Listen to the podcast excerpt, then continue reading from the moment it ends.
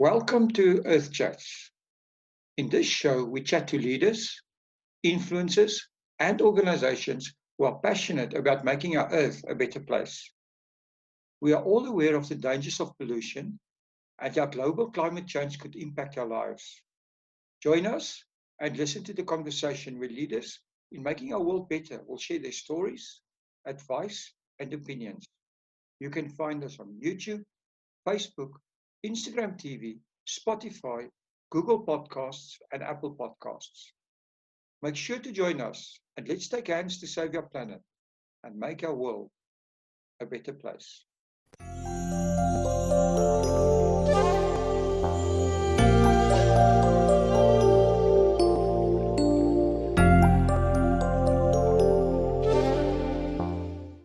Good day, everyone. Today I'm talking Professor Ray Jansen. Um, Ray is the head of Pangolin Work Group in South Africa. And welcome, um, Ray, to Earth Chats. Thanks very much, um, Will. Uh, great to be on board. So, Ray, give us a, a, some background about yourself and how you became involved with environmental and earth sciences. Um, yeah, that's my day job at Tshwane University of Technology, where I'm in the Faculty of Sciences in the Department of Environmental, Water and Earth Sciences. And um, but uh, my research capacity, I deal with a number of projects on the side, um, you know, focusing on various species. But uh, one of the main groups of organisms we work on is the Pholidota, which is the pangolins. Well, that's amazing. I mean, you. Um, I saw that you are uh, the chairman of the African Pangolin Work Group. So can you tell us a bit more about um, the history and the workings of the group and maybe a bit about the pangolins themselves? You know, um, I was amazed. I, I, read a bit on your on your website and I was amazed to see all these things. And, um, you know, I just know them as anteaters. So it would be fascinating to hear a bit more. Yeah, they're, they're fascinating creatures. Um, evolution goes back, you know, 85 million years where they originated in the supercontinent Pangaea in what is now North America and then um, evolved up into Europe. And the first fossil pangolins were found in what is now Germany, which gave rise to the four Asian species of pangolins. And, and about 40 million years ago, the Asian species gave rise to the four African species of pangolins. They're the only mammal um, covered in hard, overlapping keratinous scales. They've got no real movable jaws, they've got no teeth, they've got a tongue almost as long as their bodies and um, they mostly nocturnal and feed specifically on ants and termites. So they're completely unique. And what makes them even more unique is they evolved from a common ancestor, which was more like a cat um, of the carnivore family, which is bizarre. Yeah. So how did how did you get? Uh, I mean, how did you get interested in in in the species yourself? Um, well, I'm actually an ornithologist. I study birds, but um, uh, in 2009, one of my um, students, because I used to be a teacher for my sons, uh, and one of my matric biology students looked me up and said, uh, "Look, my parents are looking after a, a, game farm in the Kalahari, which has got a decent population of Temminck's ground pangolins, and I'd love to do my postgraduate research on pangolins." And uh, he said, "Well, you know, would you supervise my project?" And I said, "Absolutely. I've never even seen one." And that was a whole opening of a, a, a new world, a new realm of um, of pangolins. And uh, not long after that, realizing that they're the most traded mammals on Earth, and all eight species are threatened with extinction. And the rest is history. It's uh, more than a decade ago. Well, that's amazing. You know what? What are I mean? That's that's amazing. The most traded animals on Earth. So, what are the major threats to pangolins? Yeah, just a correction in not the most traded animals, the most traded mammals. There, oh, there are okay. other animals in yeah in numbers like shark fin, perlemoen, um, eels that are traded in, in vast more numbers, but certainly the most traded mammals on Earth, and um, mostly sought after for their meat as a delicacy in countries such as Vietnam, but probably more so for their scales to be used in cultural and traditional practices in um, Asian countries such as Malaysia, Vietnam, but very more specifically in China, where their scales are used in vast, vast numbers, uh, where they're ground into powder and they form part of a, a remedy in cultural uh, medicine practices or used in for spiritual practices to cure certain ailments or certain belief systems in Asia. Oh my word! So the African Work Group was formed as a as basically as to protect to protect the species, right? Yeah. Uh, remember, they're not a species; they're an entire order. You've got eight species. Okay. So the African Pangolin Working Group was established uh, in 2011. It was the first uh, non-profit organization that had a focus, um, the hands-on focus, working with live animals and working with pangolins in specifically, first one in the world established in 2011, where our focus is on the four African species. Um, we, we did that on purpose because we couldn't focus on all eight species. It, it will just be too much. And um, our work involves uh, retrieving them out of the illegal wildlife trade in South Africa, assisting other African countries in, in retrieving them out of the trade, and also in their rehabilitation and their release, as well as their post release mon- monitoring. So we work very closely with law enforcement, with government, uh, with police, and also with the ju- judiciary and national prosecuting authority and then um, also in the education of how to work with pangolins to veterinary surgeons, to farmers, to rehabilitation organizations, to government officials, and also educational initiatives to the youth. So we we are operational on multiple levels. I can see that. So, so I, I suppose that rehabilitation of animals is also extremely important on your side. Yeah, look, I mean, uh, once you pull these animals out the trade, they're all severely compromised, both mentally and physically, and it it involves a whole process of um, of getting them uh, back into the wild, and and actually their psychological trauma is quite important as well. So it can take a number of months to actually rehabilitate them, and we follow them post-release for even up to a year. So the process is quite intense, and um, it involves every single one where we put telemetry transmitters onto them and satellite I was wondering how you actually I put those transmitters on. Yeah, their scales are, are very hard. You know, it's like it's made out of keratin, like our nails and our hair, but they're as hard as rhino horn. So you can actually get a, a four millimeter wool, wood drill bit and actually drill through the scale, and it's bolted onto the scale. Uh, one VHF transmitter, which is a, v, a very high frequency transmitter uh, for, for close monitoring, and then also a satellite transmitter that you can pick up on your phone anywhere in the world to have a look at general movement patterns. And um, that, that it's quite expensive technology, but it's absolutely crucial to monitor these animals. It must also be fascinating. I saw the other day that somebody was uh, they they had a sea turtle that they monitored that was swimming 45 kilometers a day. So, do these animals uh, move Yeah. in vast areas, or do they are they range bound? How do they operate? Yeah, they can they can they can cover up to 10 kilometers in one night.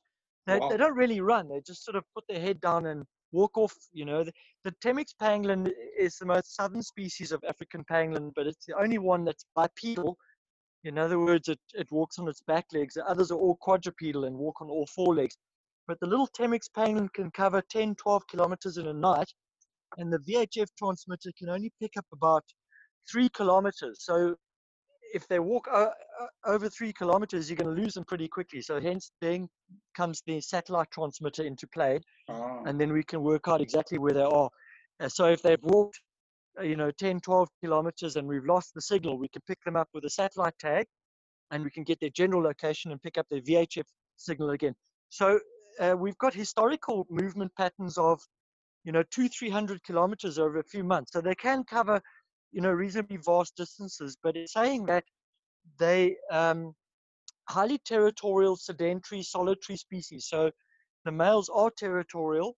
They live in about sort of five to 10 square kilometer territories, and um, they don't travel very far from that. But when we release animals, we have found that they can travel quite vast distances to set up their own home ranges. That's amazing. I see that you have on your website a space where the public can actually record um, pangolin sightings. Does this help you in? Um, this obviously helps you in your research and stuff like that. Yeah, and it's not just for research. It's um, it's vastly important to determine um, current population distribution, as well as frequency of sightings. So if we get more frequent sightings in an area, it gives us an indication that the population is reasonably healthy and reasonably active. So those sort of um, public sightings are, are really, really important. And we can calculate from that how the population has shrunk over a certain period of time, or for that matter, maybe growing to a certain extent. And um, those uh, sighting data are held highly confidential. So if the public give us a, a, a GPS coordinate or latitude and longitude, um, we don't share that information, and mm-hmm. it's it's it's um, it's held in the strictest of secrecy because pangolins are now so wanted in the illegal wildlife trade that their their scales, which are ground on into powder, are actually sold per gram per US dollar. So it's very close to nearing what rhino horn is currently, and um, the demand for pangolin scales is much more than rhino horn or ivory or tiger bone or lion bone or perlemoen all combined. So the demand for pangolin scales is, is really, really and the money they can make off it is, is a vast amount of money. So we don't give off the location of when we have a pangolin in our possession or if we receive a location from the public. We don't make that common knowledge. Well, that's amazing. I think anti-poaching um, is, is such a major issue. So um, I, I, saw there that you've got a canine anti-poaching program, which sounds um, quite exciting. Tell us a bit about that? Yeah, we've got um, the first canine unit that's dedicated entirely to uh, combating pangolin poaching.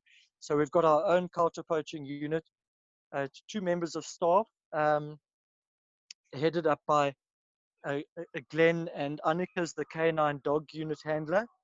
And then we've got one Belgian Malinois cross shepherd um, dog that's trained on the scent of all four species of African pangolin. So this dog has the capability of detecting pangolin scales or live pangolins in the trade, whether they're in containers, suitcases, vehicles, buildings, or whatever. Um, Havoc is now trained to uh, sniff out any pangolin-related contraband, and um, so that's their, you know, their purpose. Although they do that unit also helps us in transporting pangolins to release sites and assisting uh, law enforcement with various operations. Um, so they're all kind of multifaceted in that role. Oh, that's awesome. I think I think the main thing with this, obviously, um, a big issue for you guys are awareness, right? I mean, that's where um, rhinos and stuff like that, because they're big animals, there's a lot of awareness around them and they're poaching. And um, how do you actually, I mean, first of all, you, you're doing a lot of research which is important aspect of your work, but also getting the story out to the public and awareness about the importance of pangolins and to, to actually, you know, uh, combat poaching and to, to, to save them. Um, how do you go about that? Yeah, it's, it's um, you know, we've got a marvelous tool at our disposal at the moment with social media and social media platforms like um, Instagram and Facebook and Twitter and and public sharing and liking and talking about it. It's hugely important, and the, the role the public plays in spreading the awareness of the pangolins are currently in. And it's difficult, you know, for the public to sort of grasp the importance of what's going on is somewhat um, a challenge because 99% of the global public has never even seen a live pangolin and probably will never see a live pangolin. Mm-hmm. Whereas you can possibly see an Asian rhino in a zoo somewhere or an African black rhino or white rhino in a zoo somewhere. And they're highly visible if you visit some of the parks and stuff. But pangolins are certainly not so visible. So we have a number of challenges that um, other conservation organizations that focus on specific species, whether it's lion or or giraffe or, or uh, rhino or elephant or, or, or, whatever it happens to be as an endangered species, we don't have privilege of showcasing pangolins to the world in terms of live exhibits. We showcase what we do and um, the photographs we have and the sting operations we work on and to get the, the message out to the public. So uh, one of our huge sort of um, tools in the trade are the social media and and it, it, it it really works well. In particular, you know, with the youth and spreading awareness amongst their friends and schools, and it's it's hugely important. And um, and, uh, you know that's what we're trying to focus on. But we're a very small group. There are only four of our members of board, and we've got the two counter poaching members of staff. Um, but uh, you, you know, we, we, we try what we can with what we have available to the best of our ability. Apologies for the short interruption, but I do need to mention something. We really need to raise awareness about the dangers facing our environment. The Earth Chat podcast was started as a campaign to bring people together to save and protect our planet for generations to come. To make it easier for everyone to access our content, and the advice shared by leaders in our mission for a better world, we have created a new website where you can access all our shows and featured articles. Visit us today on earthchats.bitmedia24.com, where you will find loads of interesting and insightful information, as well as tips and ideas of how you can participate in our mission of a better earth. Here is that link again earthchats.bitmedia24.com. Now, on with the show. You guys are obviously dedicated. So uh, another thing that I noticed that you have a uh, you're having a conference at the Kruger Park. Um, it's called uh, the second International Pangolin Conference. Um, is this um, this is going to be in September? Is this still going to go ahead though? Uh, well, no, I don't think it's going to happen. So tomorrow we're going to le- uh, release a press statement that um, you, know, we can have electronic meeting or whatever, but it's just not the same to get the, mm. the world's most formidable, best pangolin conservationists from the world around the world in one place is no easy task, and it's no cheap task either. So it requires planning and and uh, booking flights and, and all sorts of things like visas and that. Mm. And to have it in one of the most fantastic venues in the world, which is natural pangolin habitat to the Temminck's pangolin, in Skukuza in the Kruger Park is just an absolute bonus. So we're going to be postponing that until um, September 2021. And, uh, you know, we've got scientists coming from um, Canada, United States, Australia, um, Malaysia, Vietnam, China, um, many countries in Europe, such as um, the UK, and other countries such as Holland and Switzerland. Lots of people doing fantastic work on pangolins all over the world coming through to this conference. And it, if one country, for example, the United States, has got a huge COVID 19 pandemic problem at the moment, I seriously doubt that international flights will be. Um, they may be available, but I don't know if they'll be safe enough to travel. So I think it's safer just to postpone it by one more year and get everybody on board in Skukuza camp in September uh, next year. I think that that is the right decision. I mean, um, everybody I talk to basically following the same thing, right? And I think now that we're talking about the coronavirus, it's impacting all of us, you know, and all organizations and yourself as a as an NPO need to rethink their models. And you know, do you have any ideas or changes in mind um, in, that area um, that new things that you're doing to get more awareness out and you know in your in your what was it call it post COVID world? Yeah, you know the um, the SARS virus has actually been a double-edged sword because there's been a lot of blame that's been given to pangolins as being the intermediate host, passing on COVID-19 uh, oh. from its host species, which is probably a horseshoe bat in Asia, passing it on to an Asian pangolin in a wet market, which happens to be Wuhan. Although there's a lot of speculation about what the intermediate host actually was or is, um, pangolins have come into the lounges of everybody around the world that, you know, this may have been contracted from an Asian pangolin, the most traded group of mammal in the world, having a sort of a re- revenge on the human race. But, um, you know, we don't know what the intermediate species was. Uh, in the 2002 2003 SARS outbreak in Asia, it was an Asian civet. In the 2012 outbreak in Saudi Arabia, it was a camel. So to have the intermediate host, we, we you know we don't know what it is. Mm-hmm. But in the same note, it's brought pangolins to the spotlight and created global awareness for the plight of pangolins and the extinction crisis all eight species may follow. Um, I think you know we're going to release a press statement soon that we need to start um, utilizing our natural resources better to the safety and health of humans, but also to the well-being of global biodiversity. So we, we, we cannot utilize predators as a source of food because cats, dogs, pangolins, civets, and even omnivores such as primates and other um, omnivores and carnivores such as bats have been well known to transmit um, pathogenic viruses and bacteria to uh, multiple host species and including humans. Ebola, AIDS, and many respiratory viruses in the past have been contracted from bushmeat markets in Africa and what they call wet markets in Asia.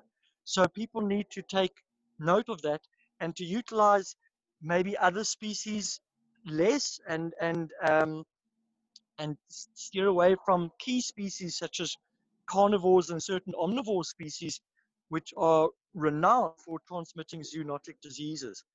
And I think post COVID, that will be a huge movement forward for multiple wildlife non-profit organizations as well as multiple governments throughout Asia and Africa that would have to put some sort of regulation in place in terms of educating in rural communities of what is safe and also education in rural communities of what species are um, suffering to the extent that they um, may bear an extinction crisis.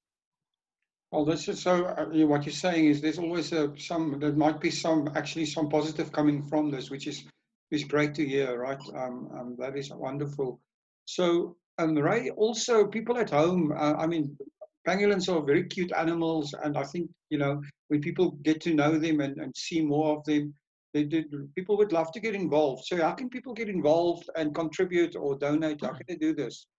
yeah, you, you, know, we've got so many well wishers of people who'd like to come over and work with pangolins and, and assist us. It's just so difficult now that they, they are so sought after in organized crime that it, mm. it, it's a huge risk, not only for the volunteers that want to come and help us, but also for the pangolins in a repoaching event. So it's not always possible. And in fact, it is almost impossible to put that ball in motion but you know what we always say is just spread awareness and and um, global awareness is is fantastic. You know, and and an ant is is is not a very powerful organism, but the entire nest is just absolutely formidable. So if we've got this huge global movement with people all over the world supporting pangolins and spreading awareness, that on its own is just absolutely phenomenal. So that's the biggest thing that the public can do. Um, they're very welcome to to visit our, our social media platforms. Um, we're on Facebook, African Pangolin Working Group. I've recently started started a Twitter feed, which is still young, also African Pangolin Working Group. I'm on Instagram, um, called African Pangolin Conservation, just one word. And then we do have our website. If you just Google African Pangolin Working Group, you'll find it. Our banking details are all up there. Uh, we have SnapScan. Our uh, PayPal is down at the moment, so we're busy working on that. They wanted to verify my that oh, I actually exist as a as a as a true person, and um, so we're busy working on that at the moment. But I think you know to anybody out there, just just like our pages and and share comments and network with us. Um, the, the the board all run our own um, social media feeds, so we don't employ people to run them for us. We we're at the end of every single one of those. I'm at the end of the Instagram one. Um, I think that's how you hooked up with me, Will. That's and um, yeah, my executive director Nicci Wright is is at the other end of the Facebook page. I'm at the other end of the uh, of the Twitter page. So we're actually on it ourselves. We don't pass the buck. Um, we don't employ somebody to do it. We do it ourselves. Um, if people have questions, comments, whatever, you know, we, we work with everyone as, as quickly as we can. But I think it's important to um, also in touch with the global community in terms of awareness. And um, you may just reach one young person that can have a huge impact, maybe not immediately, but in the future um, towards the conservation of the Pholidota. That's very, very true. And um, yeah, I will definitely uh, put all the links and everything in the description here. So right, yeah, that that um, that's that's great. So my last question for you is if you have one message for somebody at home about you know environment in general and how they can make a difference um, from your experience what would that be